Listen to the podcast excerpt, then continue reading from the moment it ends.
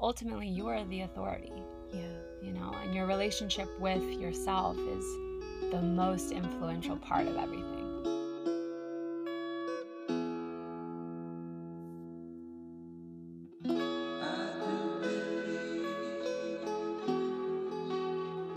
Welcome to In Full Color. In Full Color is a show for creative beings, modern visionaries, and the dreamers of a more colorful world. On this podcast, we enter into a space of inspiration, possibility, and wonder, where we tap into our innate creative power together. Alongside muses, creators, and changemakers like yourself, we discuss the power creativity has to connect us to ourselves and to each other and to change the world for the better. I'm your host, Amy Lore. I'm an author, artist of all kinds, and personal guide for visionaries who are ready to bring their inspiration to life. This space is devoted to your unfolding, to the light you're here to shine, and the life you're here to live. I invite you to bring your fullest self to this moment, all that you are, in full color. Hello, friends. Today's episode is with my longtime friend, my wonderful client, my favorite tarot reader and healer, Megan Swinford, also goes by Jaguar High Priestess. Uh, Megan uses healing modalities like tarot, yoga, meditation, and Kambo medicine to help people slow down and reconnect to a space of ease and empowerment. Megan is a wise, wise woman, ancient soul. And every time we talk, I just feel like this cute little sponge sitting there and taking in not just her words, but also the energy that she has cultivated within herself and shares through her work. Megan has this really palpable power in her presence. And I think it's really rooted in that she knows she's a gift. And that's a huge part of what she transmits through her work and through this conversation. Megan and I spent the last six months or so very slowly and intentionally working on her brand, Jaguar High Priestess, uh, the umbrella under which all of her offerings live. And this podcast episode is sort of a celebration of the release of that. She is officially open for biz. Uh, we started by doing a brand strategy to really hone in on the messaging and the aesthetic that expressed what her business authentically is uh, in a way that the people she's meant to serve can really uh, feel connected to. And then we took that brand and translated into a photo shoot and now a website. And we've had the help of a few other amazing women in the community uh, to, to bring it all together. So you can see how that all looks at jaguarhighpriestess.com. I'm to go ahead and link that in the show notes as well. Uh, I just feel like I'm presenting an art project to the world. this has been so much fun, and I'm really proud of what we put together. So you will get to have a little sample, a little taste of Megan's medicine in this episode. I hope that you enjoy. We are talking on the theme of being the main character in your life. Who doesn't want a little bit more of that? Before we start the episode, it would mean so much to me if you could leave a five star rating and write a cute little comment for me as a review. If you're on Spotify, following, Apple, subscribe. And if you have any creative hotties in your life that would feel uplifted by the content of this podcast, go ahead and send it along. Share the love. I would love to bring some other wonderful creators into this community. So thank you for being here, and let's jump into it. What do you deeply wish to create in this lifetime? Oh, such a juicy question. Um, something that I feel really, really strongly about creating in this lifetime is um, really a legacy of nourishment. You know, whether that's in my own family and my future children and their generations, or whether it's through the work that I offer and the people that I connect with, just really providing uh, a new way and a sustainable way of living that supports the soul and really allows nourishment on you know an emotional physical cellular level mm. uh, to navigate being alive you know Yeah, I feel like that's so echoed in the state of the planet right now. Like the Yeah. soils are depleted, ecosystems are struggling, and the earth is just such a special mirror to to show us what's happening within ourselves. Yeah, and you know, um, I, as you know, but I've lived with my grandma for the last three or four years, and seeing someone who's 50 years my senior, it really makes you think of actually what does aging look like. And, you know, at one point, I hope I will be in that 50 year plus future of my life. And, um, you know, there's a lot of things that will come up throughout our lifetimes that will not be uh, either predicted or will shock or you know it's it's not about avoiding these crazy things. It's about learning how to navigate all of these wild Mm. things.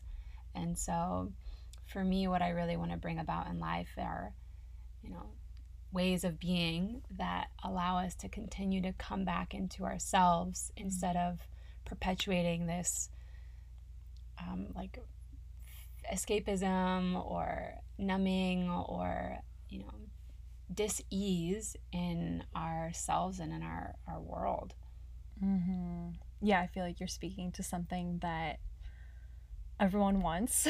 we we know that something's missing, but sometimes it's hard to put your finger on like, oh, like I just I need rest, I need nourishment, whatever, because our lives feel busy and kind of like you were speaking to, it feels like the world is moving faster and faster and faster. yeah I think it's more important than ever to first of all get grounded and like be connected with the planet on a physical energetic level um, but also opening up those channels for nourishment which is something we're learning how to Yeah. do our generation is doing such an amazing job at leaning into that but there's still a lot to learn one thing that i find really special about what you offer is you have just such a unique collection of knickknacks, um, energetic tools, knickknacks from really like around the world and all different kind of walks of life. Um, but one of your most powerful, like hard hitter tools is tarot, Mm. um, and it really serves as a gateway to a lot of your other things.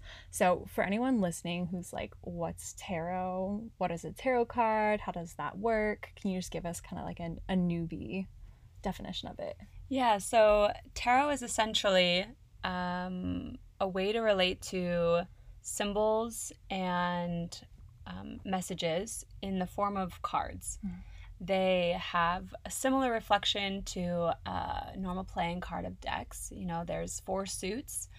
Um, they're representative of the four different elements earth, air, fire, and water that relates to anyone playing, you know, poker, Texas Hold'em. It's, um, you know, clubs, spades, hearts, and diamonds. And so, um, using those themes and those repetitive symbols is a way to kind of create a, la- a relationship with energy. And tarot has been used in many different cultures through many different time periods as a tool for divination or connecting to messages that are otherwise unseen. Mhm. Yeah, so you can look at a tarot deck, and now there's so many different versions of them. You've got themed decks that revolve around animals or um, cultural themes or affirmations. And the ones that I use the most are called the Rider Waite deck, which is a very traditional deck that um, has been created to keep all those mystical symbols together in some type of storyline. Um, it really speaks to a journey, Mhm. the, the journey of the soul, the journey of the human, right? It starts with the fool and it ends through this huge kind of journey that someone goes through in their heart and in their mind and in their life. Um, I don't want to bore too much with like the history of how tarot was created um, because I also think that with it being something of divination, it can, you know, often be misunderstood or misrepresented from a historical or religious background, right? Mhm. But ultimately, it's really just a deck of cards that has very specific symbols, representation, colors, numbers, and messages Mm. encoded in each card. And as you shuffle, as they pull out, they tell a story. And every story is different. Every time that they get pulled out, it's different.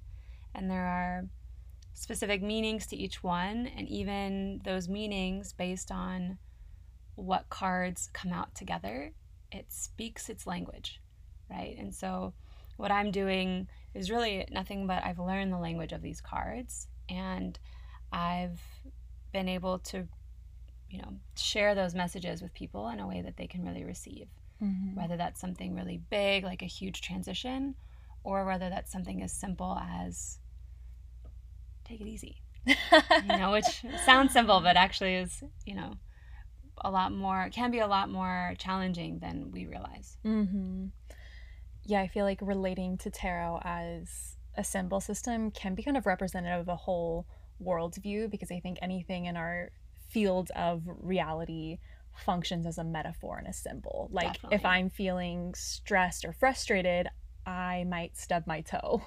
And it's like this symbol of you're you're hurting yourself, you're running into yourself, slow down. Or if I am just feeling like really soaking into the beauty of my own heart. a random stranger might say, "You have really beautiful eyes," or something like that. Like the world reflects our energy, and I think I think of tarot as a way to just like really concentrate that communication of the way that life can function as a mirror.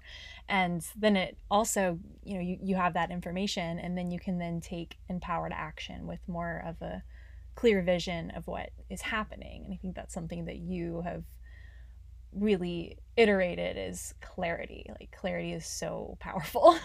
It, it really is. And, you know, brands have been doing this for decades, right? You have iconic symbols that no matter where in the world with no writing, people can look at a symbol and be like, oh, that's Nike. Mhm. oh, that's McDonald's. Oh, that's this, right? And there's a connotation and a connection to it.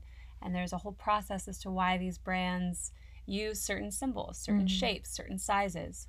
And so, really, that language is already happening.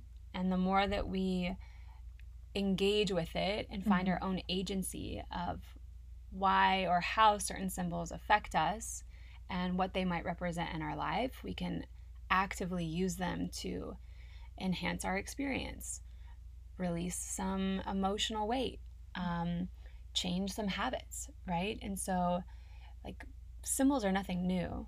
Mhm. You can look at hieroglyphics and they're telling a story. This is just a much more readily available version that speaks to our personal and relational journey. Um, in a way that hopefully the way that I read is simple enough that it doesn't have to be this Shakespearean novel of growth. It can be like, stop doing that thing that you know you don't need to do, you know, or like, where's your mind at, you know, or how unsettled does your heart feel, Mhm. or what's going on over in this little pocket that we don't really either want to look at or have a blind spot because life is wide and we have so many different levels and elements to it. And so, for me to be well rounded and, and really complete in oneself, just like you would eat multiple meals a day with a lot of different variety, the same goes with our, our insides, our emotional needs. We need different elements, different energies, different connections, different reflections for you know our different emotional needs. in my experience, a tarot reading will often tell me things that I already knew, Mm. but I just like wasn't really wanting to look at Mhm. or didn't know that it was like, mm, quite that big of an energy and like that specific. Um, and it's yeah, often more about our personal journey, and I, this is something that I really learned a lot from you about emphasizing because a lot of times people who are looking for a tarot reading might want to know like what does my ex-boyfriend think about me or like am i going to get that job like they're curious about how is the external world going to happen to me. Mm-hmm. Um, and it's this kind of like waiting for things to happen energy. And that's that's different than what I feel you dish out. So I'd love to hear you speak to like the alternative option to Yeah. seeing it as like a crystal ball. Yeah.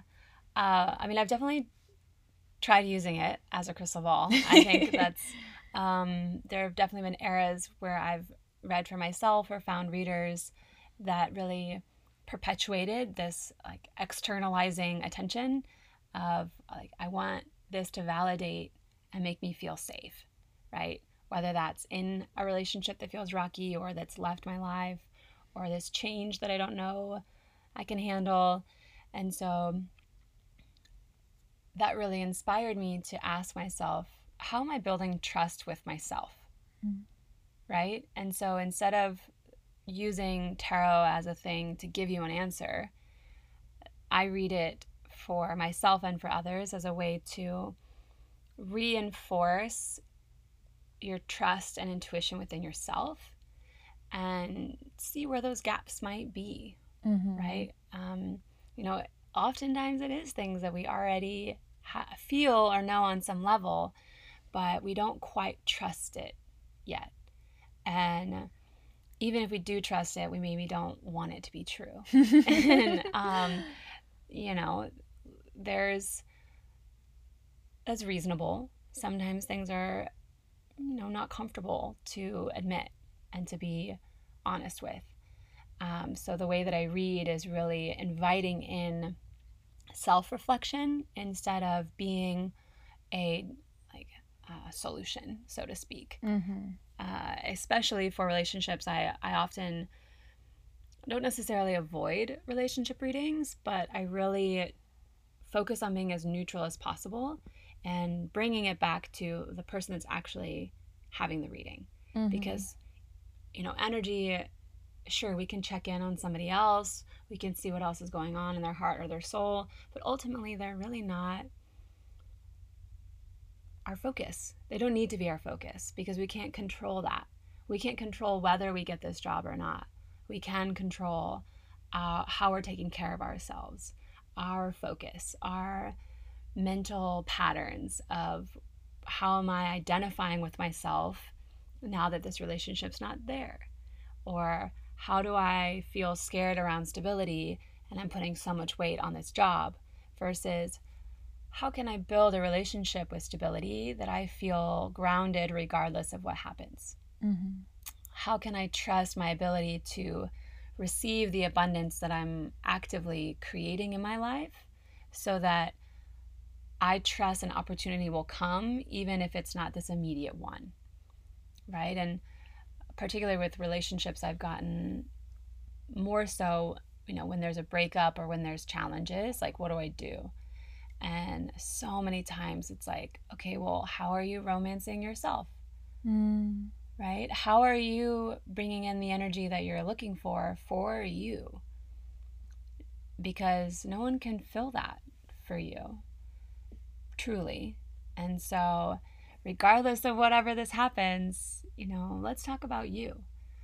Um, and that's how I've learned to navigate those uh, very normal human tendencies to be like, but but what, but what about them? Mm-hmm. Or, you know, I feel scared and I want security, and I'm just like, you're the security you're looking for. and it takes a little bit of a different type of work to actually focus on that because also if you're not focusing on that then you're only ever going to be dependent on someone else giving you an answer mm-hmm. and that's not what i want for anyone Mm-hmm. know. the way that i read is this is a tool to reconnect but like ultimately you are the authority Yeah. You know and your relationship with yourself is the most influential part of everything Totally. A tangible example of this could be like if the King of Wands comes up, and you could interpret that as like, ooh, a very powerful, creative man is going to come into your life and sweep you off your feet. Or that's if you're using the cards to represent the external world. But I love the approach of using the cards to represent your psychological world, your mm-hmm. inner world, and you you, have, you contain all of that. So maybe that more so means, hey, this is an invitation to turn on your inner fire and follow those creative pursuits. You're gonna be successful with it if you really connect with yourself. This feels like an on the ground way to really embody that main character energy mm-hmm. that we mm-hmm. hear being talked about so much online and in just kind of like the generation. It's very much a buzzword of the time. Um, and it, it, stems from this desire to not be living on the sidelines in your yeah. own life, the, the quiet life of desperation. That's a, a line from some poem or movie that really, I think, hits a lot of us of am I going to be the side character in my life or I'm going to be living it. The difference is I've felt this in my body where I might if I'm feeling if I'm externalizing value and validation, I walk out into the world with my eyes kind of like searchlights and Definitely. I'm like looking for people. I'm like, who am I going to run into here? And are they going to tell me that they like my shoes? And like, oh, if will that person notice me? Do people think I'm special or interesting? And it's so, um, diluting mm. of my power for me to like send my attention outward and make the external world the source of my validation and my value. And it's such an easy, well, I don't know if I'll say it's easy, but it's an instantaneous shift that you can make to turn those searchlights within, sink into the energy of your own heart, of your own being, drop into your own body. And whatever you've been looking for outside, like, wow, where can I tap on that within me? Definitely. Um, yeah. yeah, that's uh, I love that you are bringing this up because I, I have two examples one personal and then one with a client that this is uh, very uh, real life examples of how this can manifest. Uh, the client was doing a reading and she asked, you know, uh, is was this relationship always doomed? I'm like, well, that's an interesting question. Um, and you know, what came out in the reading were two queens and some other cards. I think there was probably a lovers in there, but um, it had swords around it, meaning that it's really like a mental game mm. and um, bringing up a lot of anxiety. Because swords represent the mind. Yes, swords are air, they rep- represent the mind. And so whenever you have that symbol in the deck, you're like, okay, I'm, this is where either my mind is overrunning things or I need to pay attention to what my mind's doing. Long story short, I was like, girl, you have two queens in this reading. Whatever was happening in that relationship, to me, isn't where you need to be focusing. Without that person in your life, you have two queens representing your energy. You're thriving in yourself now. And so I would be more curious as to why you would want something in your life that doesn't allow you to be a queen, why would you choose them over yourself? Mm-hmm. That's actually a more important, powerful question to ask than whether this relationship was doomed or not. Mm. Because self sacrifice in order to keep someone else is, I think, something that all of us have experienced on some level, whether that's a family member or a relationship or something, right? We want this, we want to keep this. And so somehow we're not really in ourselves fully. And so it was really interesting because, you know, there were several versions of that message throughout the reading. And it was really hard for her to loosen up around not having this person in her life. And mm-hmm. I'm like, well, would you mm. rather have them or would you rather have you? Mm-hmm. And if you feel weird in that question, then that's where you need to start looking. And why why would you not want your your healthiest self, period. Mm-hmm. Um, For someone who's hearing you say this and they're like, oh shit, that's me. Oh, yeah. what are a few things like that they could almost immediately reach for to begin to shift into that energy from um, feeding attention towards the other to feeding attention towards the self? I think um, some key things that come out for me, and these are things that I've done, and I mean, I've been prone in the past of obsessive thinking, and I know these tools because I had to learn them, right? Uh, one thing to do is particularly in romantic settings, if you're looking for someone else, um, what are those characteristics that you're looking for, and how are you embodying them? Mm. Right? Even going back to your Queen of Wands, King of Wands, you know, anecdote, that's a very passionate king, right? How much passion are you feeding in your own life? Mm-hmm. When was the last time you felt excited about something just mm. for yourself? And if you don't know the answer to that question, start there. Yeah. Go explore something that either you haven't done yet or you used to love but haven't done in a while or put on some music that makes you feel sexy or take yourself out on a date. This some this comes up so often in my readings of you know, when's this man going to come into my life? And it's like, uh, when was the last time you took yourself out? Are you would you even be able to receive this from a man right now? Mm. Or are you looking for a man to give you something that you're not doing for yourself? Mm-hmm. Um, and that can look like a lot of different ways. There's so many different flavors of how people relate to romance. Yeah. So I'm speaking from the things that worked for me. I mean, for a while, I did weekly dates with myself, and I would take a book or a journal. And it could be a day date, it could be an evening date. Um, work with your budget. It could be a home date and cooking yourself a meal, um, actually getting dressed and taking care of your skin, your hair, your body, you know, really learning what what that feels like for yourself to receive and you'd be amazed as to how that world changes mm-hmm. and a lot of it i think particularly for women is learning how to feel comfortable and safe receiving. Yeah. Right? We're so trained to give and, um, you know, be that caretaker. And that does feel good to some capacity. And also, leaning into that too much doesn't allow a man to offer anything to you.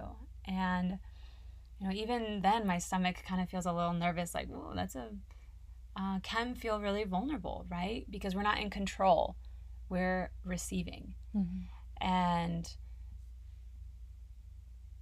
even if it's not a man, but it's receiving an offer for a financial opportunity and a job, receiving that dream uh, home, receiving whatever it is your heart's desiring, learning how to focus that inward and even create affirmations of I feel comfortable allowing myself to receive or I feel nervous receiving and I'm still going to do it. Mm-hmm. Right? You can be honest with your affirmations. You don't have to jump to the perfection moment of I am a goddess. Like sometimes that's hard to say when you don't feel that way. Yeah. You know? And so being like, you know, I feel I feel curious about my goddess self even that in of itself is approachable, right? Mm-hmm. I feel mm-hmm. curious about this part of me. Opens up a portal, allows adventure in to navigate what textures do I want to wear if I'm obsessing over someone, wanting them to see me. How would I how do I see me? Mm-hmm. You know, what colors make me feel, you know, sexy? What textures, what shapes, what how does my home feel when I'm home? Mm-hmm. How do the words that I'm saying feel when they're coming out of my mouth? You know, what friends am I allowing myself to be around? Are they feeding these fears and helping me perpetuate these wounds? Or are they pulling me out of that space and allowing me some more breathing room? Mm-hmm. You know, there's so many things and notice all those things really didn't have anything to do with anyone else. yeah, I feel us in this conversation of how to be the main character in yeah. your own damn life. I feel us circulating a lot around codependency, which I I my therapist from a few years ago had like told me, "Hey, I think you're codependent." And I was like, "Okay, I don't really understand what that means, but I feel it." So, I I until recently I didn't hear a really good definition of codependency, um, and what clicked into place for me is wanting someone to be there for you when you're not willing to be there for yourself or Mm. wanting them to be something for you when you're not willing to be that for yourself um, so I, I think that intimacy can be a really amazing obvious example for that. And kind of like you were saying when i've listed out and considered like what kind of qualities would i love to have in a partner i look at the list and i'm like i just described myself. Um, but am i am i receiving myself? Am i experiencing myself? Am i exuding myself? Um, so it's kind of shifting from that codependent space of like i want someone to be all the things that i love and shifting to i am all the things that i love Mhm. and i'm gonna fucking eat that up right yeah and you know one thing that came to mind right is okay if you want a partner to be like adventurous and explorative are you like actually down to explore Mhm. like are you open enough to do that on your own versus waiting for this person to activate that for you Mhm. right? Like, um, you know, majority of my 20s were single and really actively chipping away at the codependency that I grew up with. Um, I had a therapist. oh gosh, She was amazing, and she gave me a lot of resources to read. One being Codependency No More, Mm. which I've since given to several friends because I think our whole society kind of plays into codependency, right? Mhm. It has, in a way, this enabler, addictive extremism, right? And there's a lot of uh, not knowing how to communicate certain things, right? And so if you don't know how to communicate needs or even identify your own needs, then that bleeds into the possibility of being much more susceptible to codependency, right? And so uh, I noticed that I'm such a traveler. I love the world. I speak three languages. You know, I just thrive in connection with new places and, and new people. And I wasn't doing that. I noticed like around 24, 25, I had never, I hadn't traveled in you know, four or five years and was feeling very dry. And something just shifted in me. And I was like, I don't want to wait for someone to do this. Like, yeah, I would love to have a partner to go traveling with, but I don't right now. And so I got to go travel, you know? And I started traveling. I went to Costa Rica for a week by myself, and my mom was like, You're going to die. and I was like, Maybe. I don't know. But actually, my soul is dying not doing it. Mm. And then I started my love affair with Mexico City and I started traveling there by myself. And, you know, I was very smart about traveling and stayed in safe places and, you know, did a lot of prep work so that I was smart during traveling solo by myself.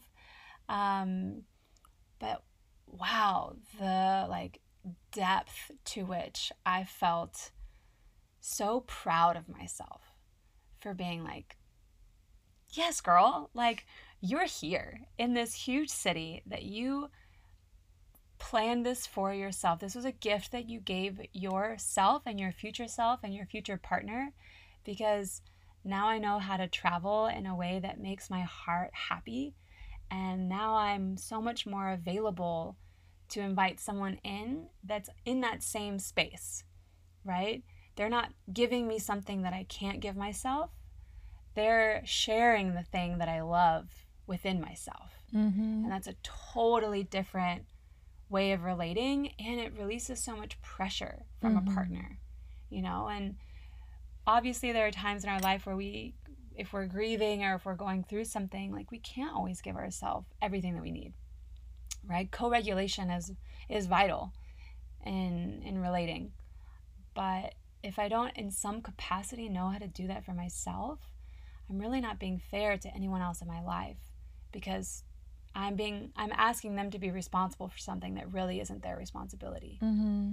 And once you fill up your own cup as best you can, then in your relationships, like you just get to love people. Yeah, It's like I'm just I don't I don't need anything. Like I just want to love you, Yeah. and that feels so good. it does feel so good, and and it al- allows a freedom for those that you do love to to really take off that weight of having to be something for someone, and you get to connect in this sweet, authentic way of I don't need you to be a certain way. I just want to learn you. You know, um, I'm not looking for you to solve this thing inside me that I feel is missing. I have had so much fun exploring myself, and I can't wait to explore you too. Mm-hmm. Right? It's just a totally different way of, and that can even be not just with intimate partners, you know, that's too with jobs, with um, family members, with how we relate to the world. Like, ooh, how do I really like to relate to my work life? What kinds of rituals and healthy patterns can I do to calm my mind? You know, Mhm. why are we so obsessed with pushing ourselves to the limit? And then, like, what reward are we really getting? And being so much more curious versus, um, you know, this is how it is Mm-hmm. right? We have way more power over our reality than we realize. And I do think currently this new wave of manifestation and affirmation and playing with how we're thinking or what we're observing is is a really fun place to be because when you start realizing oh even if there's something in my life that I don't like how do I want to relate to that? Mm-hmm. Yeah. You know? Um, and often I get, you know, clients are like, well, I don't want any scary cards. And it's like, well, I mean, I don't even relate to anything as scary anymore. Yeah. Like, it just is. That's what I've been thinking about with like we're currently in the retrograde and the eclipse, which everyone talks about as like, Oh, oh, yeah. no, it's gonna be a mess, it's gonna be terrible. But like I was just thinking earlier today, I feel so uplifted Mm. by these kind of quote bad energy shifts or even like the bad cards in the tarot deck because it's like, oh, this is serving me. Yeah. And I think that can come with just a faith in some kind of like a larger force paving the path. Um, and it's just whether it's true or not, like scientifically a fact or not, it's very useful and supportive for me to have the belief that everything that happens in my life is a gift to me. Definitely. Yeah. Yeah, and I mean, you know, touching on the whole retrograde, like chaos thing, like breaking down again symbolism, right? Mercury, metaphorically and historically, is like the god of messengers, Mm-hmm. right? That's why technology, computers, communication can feel erratic. It's also an invitation to slow down and Mm. become more intentional. So, what might feel uncomfortable is really like important. Yeah. Maybe maybe you need to slow down in what you're communicating. Maybe you don't realize how overstimulated you are Mm-hmm.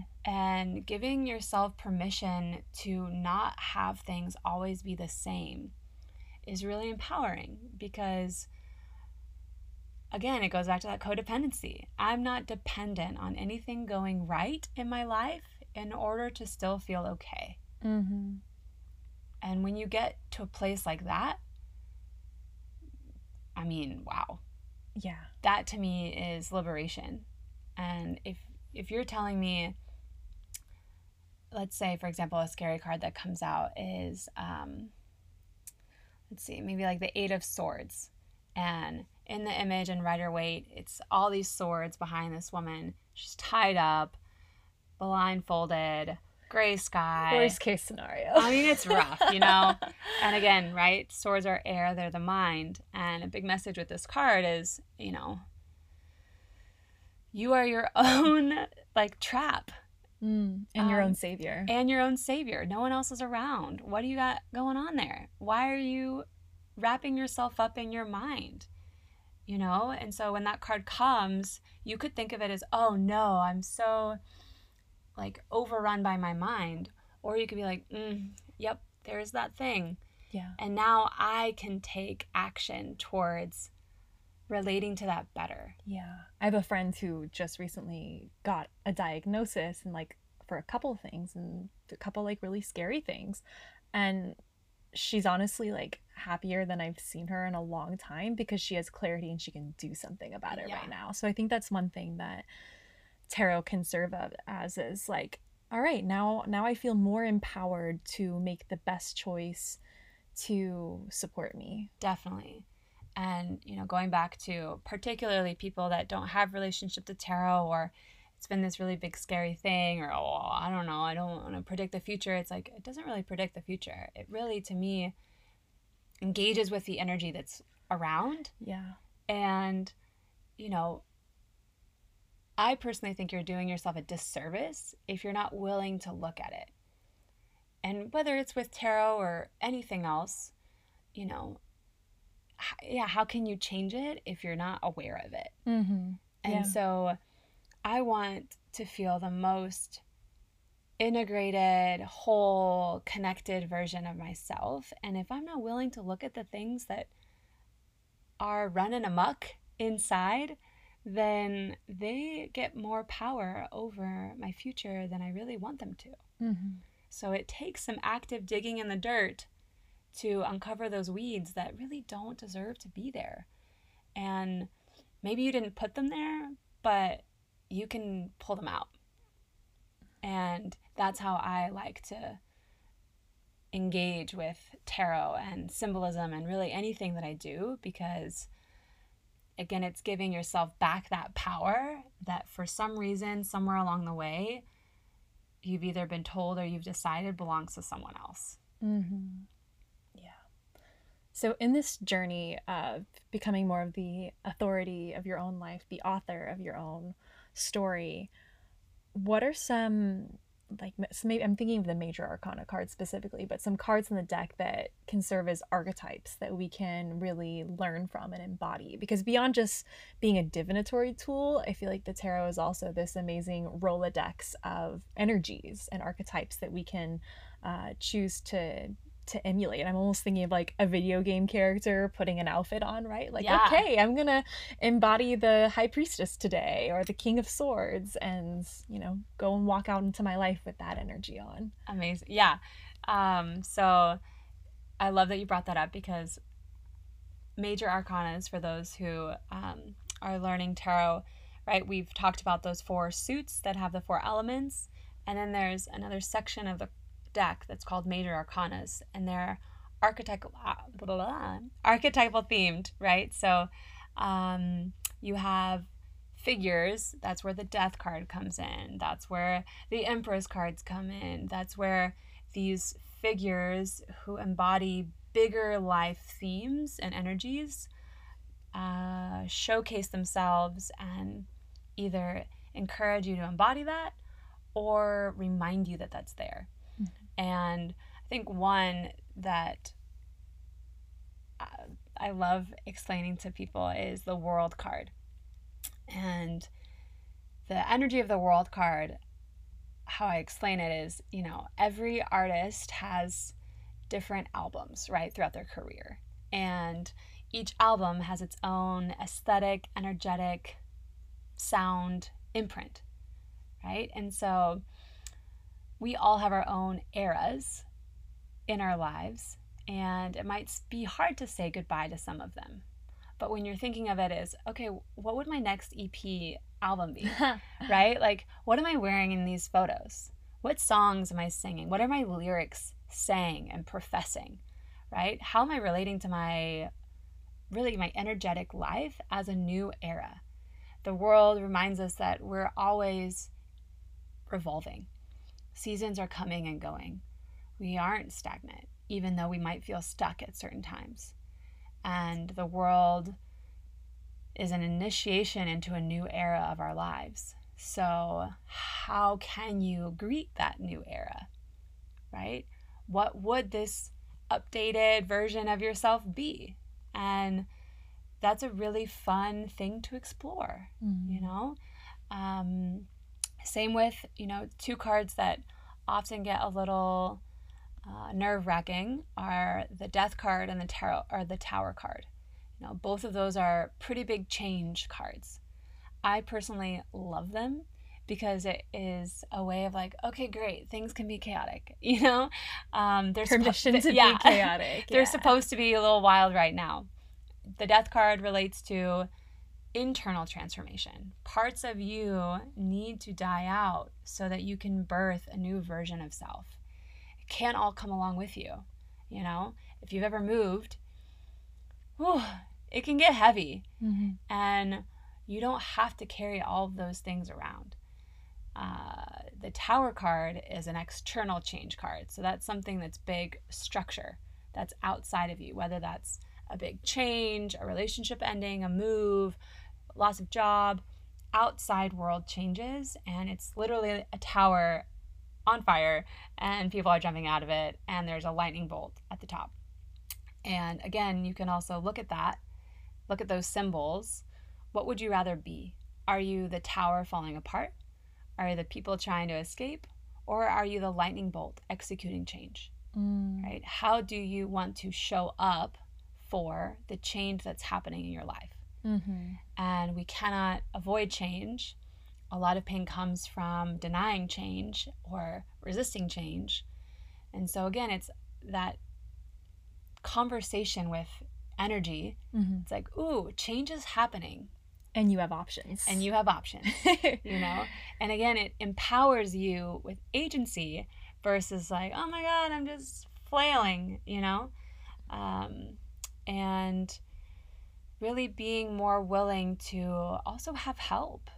You know, these cards showcase support that we may need, um, right? Like if the magician comes up, he's got all of his tools in the de- in the deck. He's got a cup, a pentacle, a sword, and a wand. Those are all the four elements, right? Earth, wind, fire, water.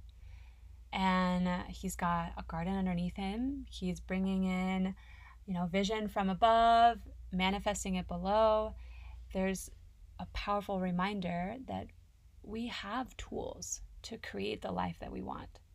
And if we don't think that we have them or we need to fine tune them, do it. What what would that look like? Right? Is it learning a new course? Is it touching back on something that you learned before? Is it finding a new voice to listen to so that you can rewrite your mind? You know, we have so many resources, particularly at this time in our lives. I mean, it's infinite what we're capable of finding. And so give yourself permission to be a creator of your life versus the, you know, victim of it, Mhm. you know? Yeah. Well, speaking of, we're kind of having this conversation, releasing this podcast to celebrate something you're creating in your life the birth of Jaguar High Priestess. Yeah. Um, this is something we've been talking about for like a year or more. It's been like Yeah.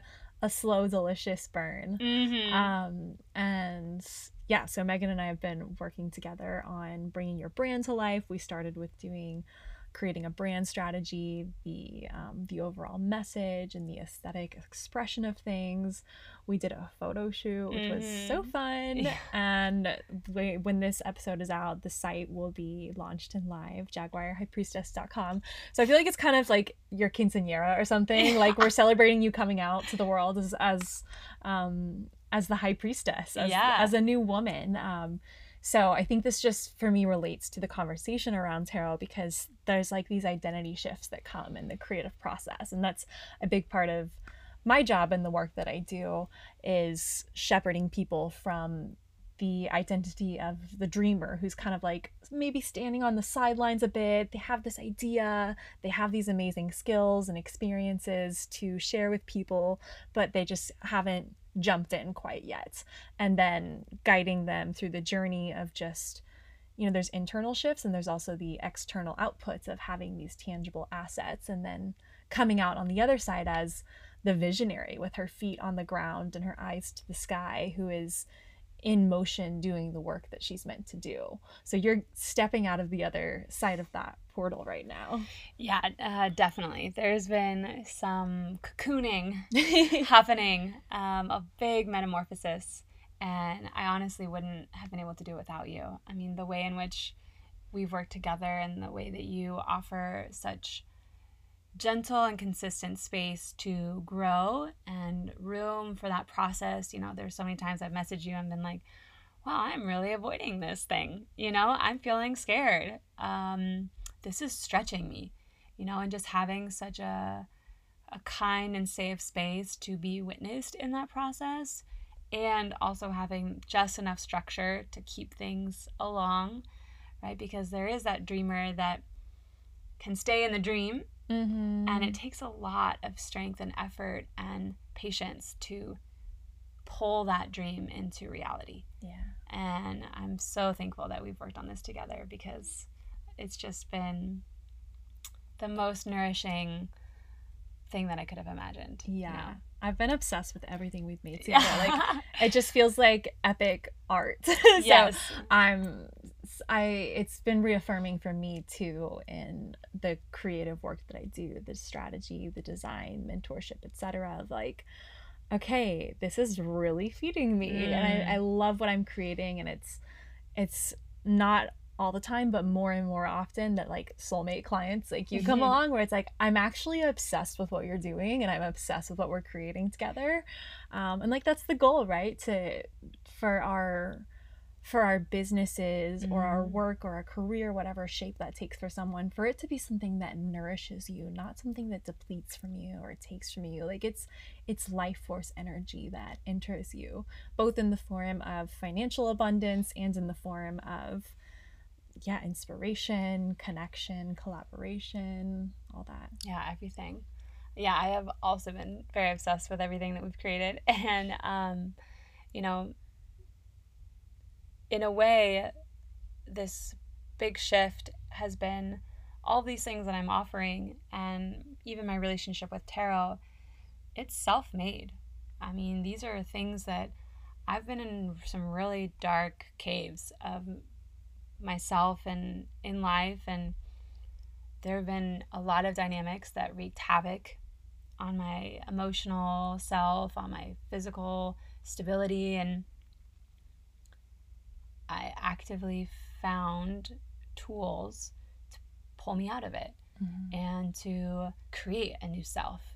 And so nothing that I say or do or offer is something that I haven't first spent, you know, potentially a decade working on um, in just the comforts of my own space. Mm-hmm. And so shifting from doing these things to heal myself to feeling so grounded in myself because of those things that I can now offer them to others and really help others find that own version for themselves. Mm. And to me, that's simultaneously been so exciting and also like, woo, that's a big step.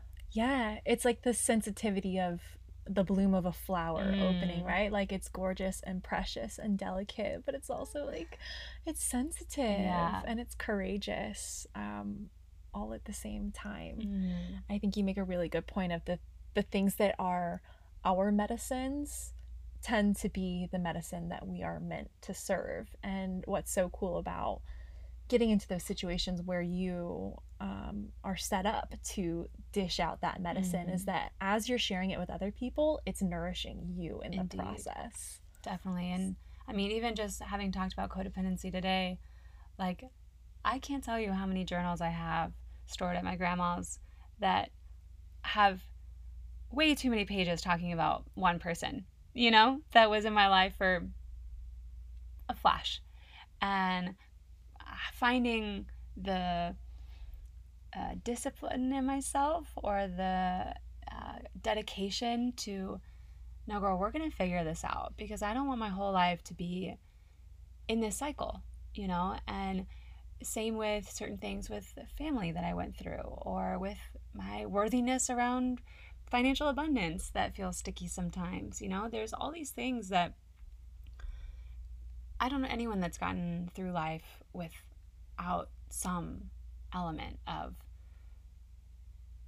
struggle, you know? And I'm beginning to learn that it's really not the absence of struggle, even that makes for a successful life. It's our relationship to it that allows us the freedom to evolve. And with these offerings and with this space, it's like may I serve as a safe place so that these struggles don't have to feel so big. And when they do feel overwhelming, we can come back to a shoreline and we don't mm-hmm. have to mm-hmm. feel afraid of drowning because even if we might be gasping for air sometimes, there are buoys. Mm-hmm. Yeah. Um, another way to kind of express that is like, what's your golden thread within mm. that thing that's like the through line of everything you do? And even when there's muck and dust kind of swirling around things, like it's always there for you to reach for and tug on. And everyone's is different. And that's kind of how I view part of the creative journey is you might start with like trying to figure out what is that and that mm-hmm. takes some experimentation and just uh, and some, some inner searching and opening your eyes to it and then um, there's there's the development of it and growing closer to it and uh, it's something that you may choose to step out to of like i want to share this with other people and that becomes the through line of my output definitely um, but i really i you know, I guess it's my ph- philosophy of sorts that we all have something like that and everyone's is unique. And that's why I'm like sharing messages like this is that what you have, no one else has. And like, we mm-hmm. need that. Yeah. You're here for a reason. We need that. Give us the good, good. Yeah. I know it's scary, but come on, share. Yeah. yeah. Yeah, definitely. And I think what you do really well is you provide a platform and a process that excavates that without disrespecting limitations in any given moment, right? Mm-hmm. Because depending on who we are, we might have lived our whole life with a lot of weight over that, mm-hmm. right? And a lot of storylines around uh, how dangerous it might be to share that. And yeah. so the way in which you, even our first meeting where we sat and went through, I, I don't know, like maybe two and a half hours of okay, what's your vision? What are you wanting to offer? Like, what are these things that light you up? And having a witness and someone who could be that light at the other side of the tunnel of, okay, this feels like a really long, far away thing. And I'm not alone. Mm-hmm. And you had markers and checkpoints and milestones to really celebrate and pause and continue and like the whole process was such a joy to be in and you know it touched on very big fears and at the same time was the most exciting thing to be like wow this is really happening and i feel so safe growing mm. and even when we were doing our photo shoot i remember joking with you and leah around oh like i feel like y'all are my doulas you know you're like really helping me birth this version of self that has been inside forever and didn't feel strong enough or safe enough before this to come out. Um, and, you know, for those with in the tarot archetypes, the high priestess is really the you know, the queen of the underworld. She is the gatekeeper of intuitive wisdom. You know, she sits on her throne. She holds ancient texts. She has the moon below her feet. She has juicy pomegranates behind her. Um, she has pillars of light and dark containing her. And for me, she's just this ever growing depth of trusting yourself and trusting the unseen. Mm-hmm. And we all have those feelings that we can't quite explain or it doesn't really make sense to the outside world or these pulls and tugs of you know curiosity and and joy or passion or insight that to give ourselves permission to follow them mm-hmm. is one of the greatest things that we can do for ourselves um, and you know, the Jaguar to me is she came to me in a vision many, many years ago. And since then has been a reoccurring archetype, animal, uh, spirit that I've worked with through different lineages, through different medicines, through different countries, different versions of self. And even if you think of the jaguar in her uh, willingness to be internal and to be in the quiet spaces of ourselves and to wait in that dark just long enough, something will come along. And I think we could all, just like the hermit, who, Mhm. you know, gives me very much Merlin vibes of there's deep joy and benefit in going into the caves of ourselves, into the Mm. darkness of ourselves, and finding out that light. You're really good at bringing out and touching on finding that golden thread. We do have it. And so, even how I read tarot, it's like, how do we get that out? Mhm. You know, how do we create our life so that we have enough time and space to nourish that part of ourselves and excavate all that good, good, you know, because we are gems. And how much permission are we willing to give ourselves to shine? Mhm. Yeah, and I think that the best thing that any of us can do for this world is is go on that journey. Um, so I would love to take this moment to do a tarot spread to kind of Cool. mark that journey that we've been speaking to. Maybe, um, you know, kind of beginning with the the dreamer who's kind of standing on the sidelines to the uh, visionary who is out there, and just let's see what the what the cards tell us about that journey. Yeah, let's see what comes up. Um, I have slowly formed my reading as like little energy check-ins. You Mhm. know, let's see what what we need to see, right? All right. All right, let's do one more. Two just flew out. Hmm. Maybe they don't. Maybe they just want two. Haha. Tower. Ooh. Dojo. I like the tower. It gives me, you know, uh, powerful vibes. So we have the tower and we have the Ten of Pentacles. Ah, yes. And the Wheel of Fortune. So, right, we talked about earlier the tower, and I knew one of those cards would come up because that's just how it works. um, right? There's been a big structural change. I left my job to give this space. This has been the weirdest way I've ever related to my like self structure. You know, I haven't had someone telling me or being required to be anywhere at a certain time, so that's been new. Um, I really kind of exploded my external structure during this time.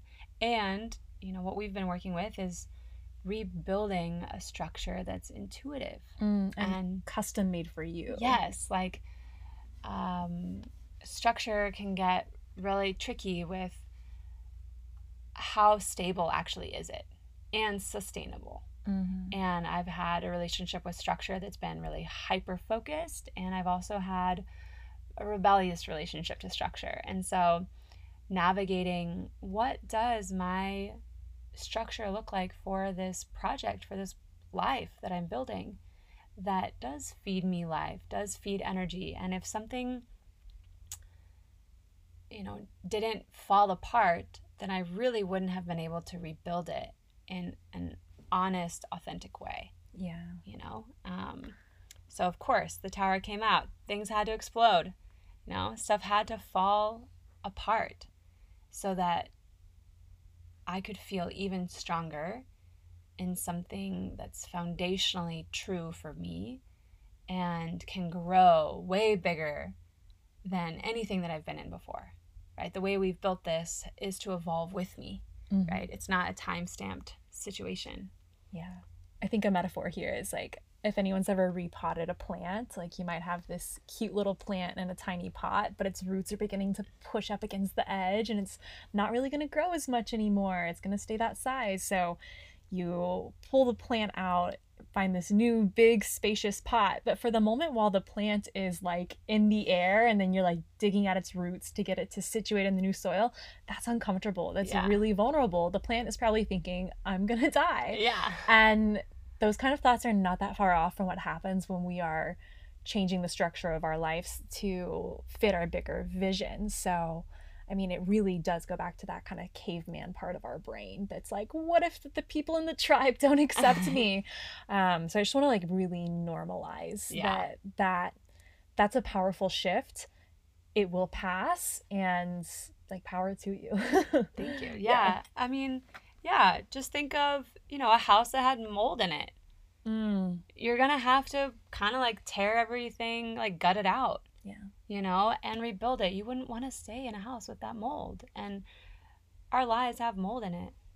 Whether those are relationships that are past due or habits that are past due, like let things fall apart.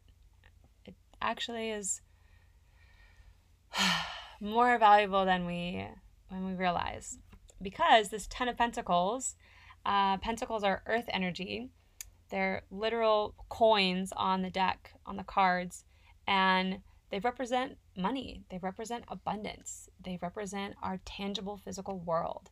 And this ten of pentacles is like life legacy vibes. You know when i see this card come up there's people in it. There's a huge castle. There's dogs. There's kids. There's an older gentleman, which, you know, as I'm looking at now, it's like the king of, um, you know, pentacles resting, overlooking his legacy, overlooking the family that he's created, the people that he's invited in, right? This isn't just wealth for wealth's sake. This is wealth to build and share a legacy with.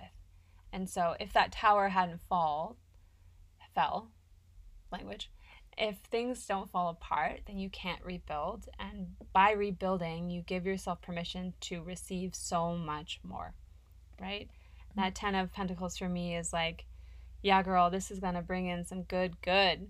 And you're going to be able to share that wealth yeah. in your life, you know? This is reminding me of like one point along our journey when we were looking up your domain name for your Oh, yeah. website. Oh my and I was like, wow, you could sell this thing for $700.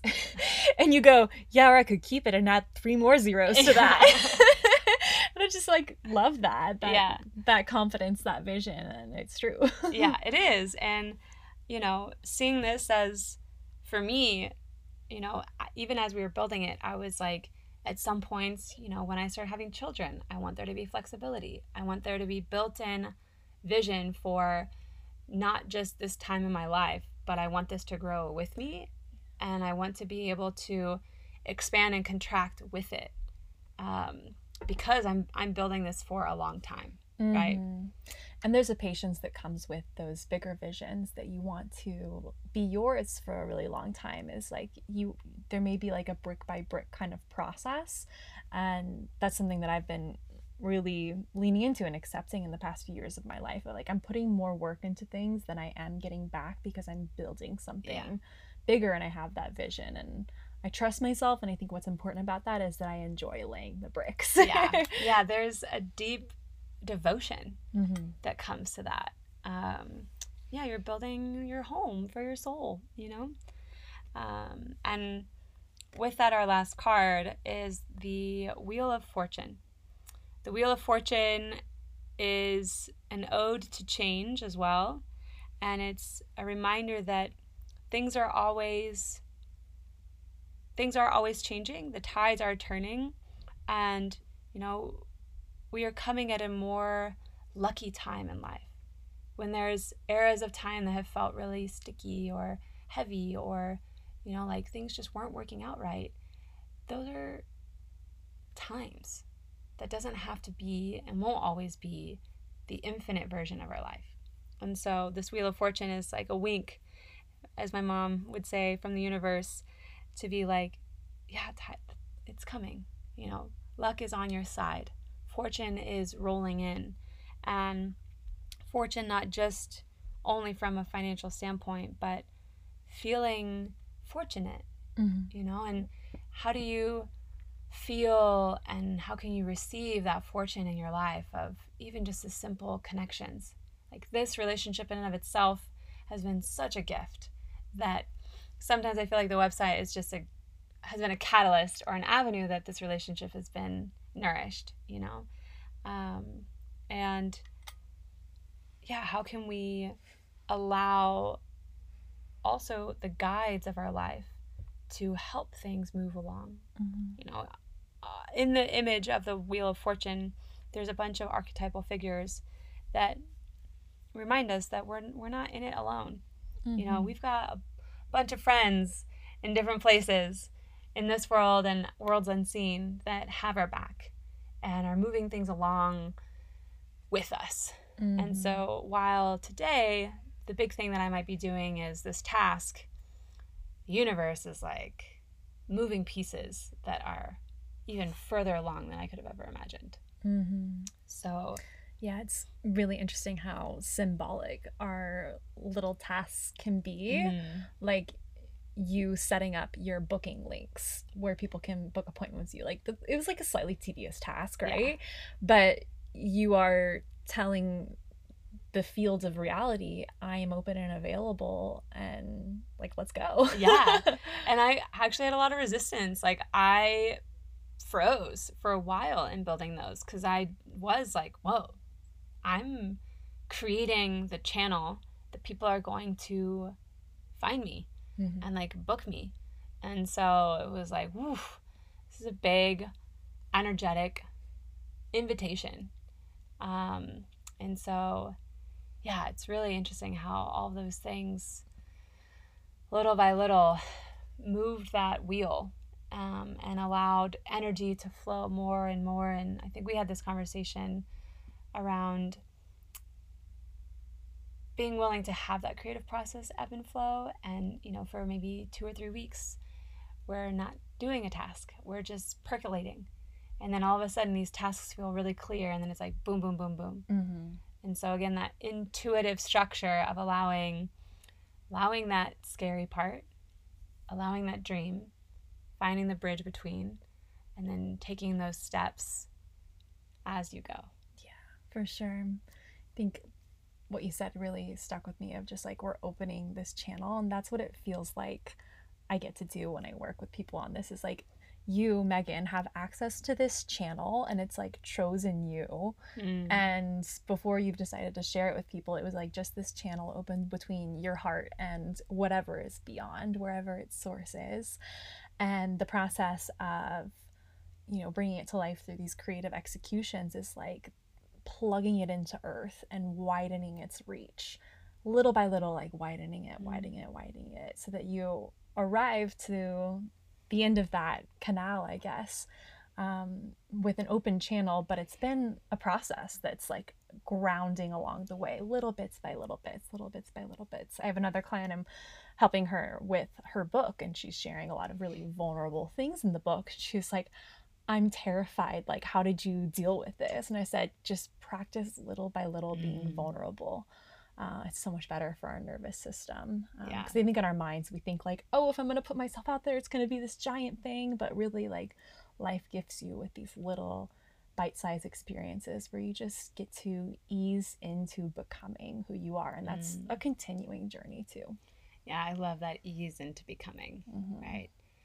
Because we definitely deserve more ease in our life and in ourselves. And these big things don't have to be so shocking, they can be digestible and true to where we're at and how we can evolve instead of putting all this pressure on the end result Mhm. and working backwards, you know? Yeah. Okay that feels like a good spot to end Yeah, it's been such a such a joy, like a beyond joy. yeah Yeah. me too and it's only just begun you know that's the fun part Um, this is the the launch this isn't even like down the road I hope y'all loved that episode. I certainly did. I didn't mention this in the beginning, but we were recording this during Mercury retrograde and we got Mercury retrograded. So Megan and I ended up recording this instead of doing it virtually with like our good microphones and stuff. We ended up sitting in her closet together and recording this. So I hope you enjoy that imagery of the two of us sitting in the closet all cozied up. Um, but that's the vibe it's the just like hanging out with friends on this show that's really what i want it to feel like i'm your i'm your creative friend i'm that creative friend in your corner so again if you want to send this to your creative friends i would love it for you to share either this episode or uh, share the whole podcast with someone who would enjoy it and get something out of it. That would be one of the best ways to support me. If you want to double tap on Megan's work, again, check out jaguarhighpriestess.com. That is in the show notes. And I would love to hear about what you want to bring to life after this experience working with Megan, and I've gotten to work with my friend Natalie, who was a recent guest, and my friend Emma, who I'm hoping to have as a guest soon. Um, when I've gotten to work with friends who I'm just obsessed with what they're doing, I just bring my best to the table, and it feels so life giving to do that brand work and the photo shoots. I, I just live for it. So, if you might be one of my soulmate clients, I would like to hear from you. Um, or even if you're just kind of curious about an offering or a creation that you want to bring to life, but maybe you're feeling a little bit overwhelmed by the process or not sure if you want to put yourself out there or if you wouldn't have the right skills for it, um, I'm here for a conversation. So I'm going to leave a link in the show notes where you can just chat with me for a few minutes. Um, I do what I do because I like being around inspired people with ideas. So um, that's always nourishing for me uh, wherever you're at in the phase. If you just want a little bit of a cheerleader um, or someone to sprinkle a little pixie dust and momentum onto what you're doing. I just love being in the space of that. So that link is below. Um, thank you guys so much for being here. I it's so cool to me that people just tune into this and I get to hang out with y'all.